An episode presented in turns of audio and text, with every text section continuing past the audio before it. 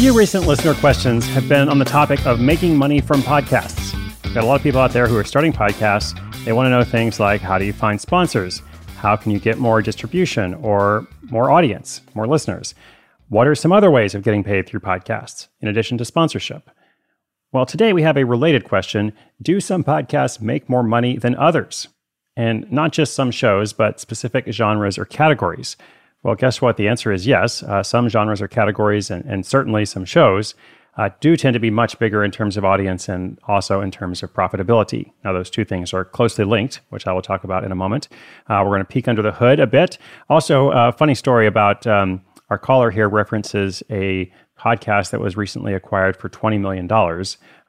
I'll tell you why it's a funny story after the break and his question.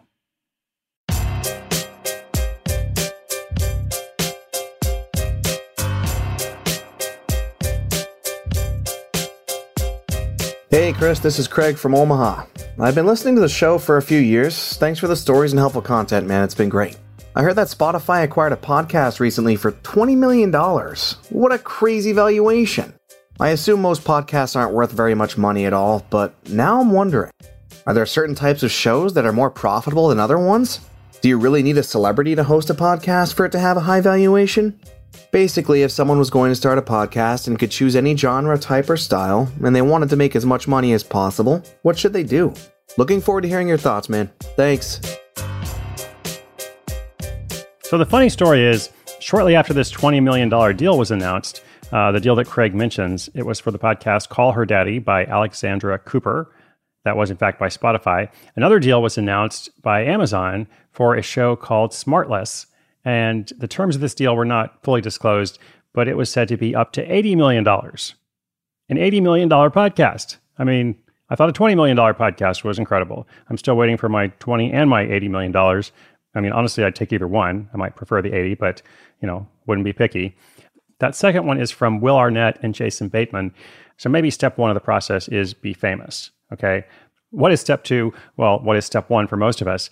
Uh, Craig asked about genre. Uh, news and analysis shows tend to do well. Um, there's a lot of daily news podcasts now. You know, when I started Side Hustle School, there were very few daily podcasts of any kind or any genre around. Now there are a lot of them, especially in the news category. Uh, but true crime is also huge. You may know that from listening to other podcasts. So is sports, comedy. Uh, and there are a growing number of these kinds of celebrity shows that Craig mentioned, um, and also that I just talked about in terms of that huge, huge number. So Craig says, I'm going to use his words here. You know, if you're trying to start a podcast to make as much money as possible, I just want to call that out because most people who are starting podcasts have additional reasons to start podcasts uh, rather than just, you know, I want to make some money. But let's say that's the goal, you know, that's okay. I would choose the genre and category where you think you can attract the biggest audience. That's how I'd make the decision because aside from these celebrity driven deals, the evaluation of a podcast is based largely on its audience. And that's how sponsorship and advertising rates are determined and sold and so on. So, in other words, you want to chase audience. You want to chase the audience, not the sponsors, not the money. Uh, if you have the audience, sponsors will find you. It's much better to be in the situation of having an active audience that's engaged and growing.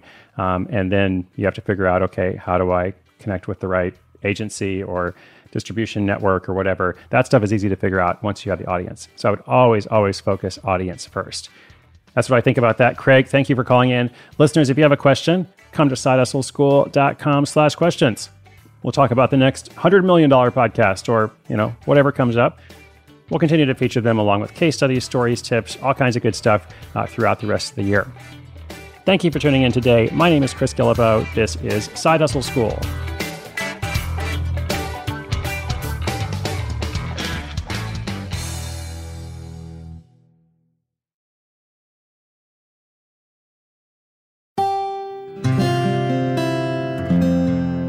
from the Onward Project.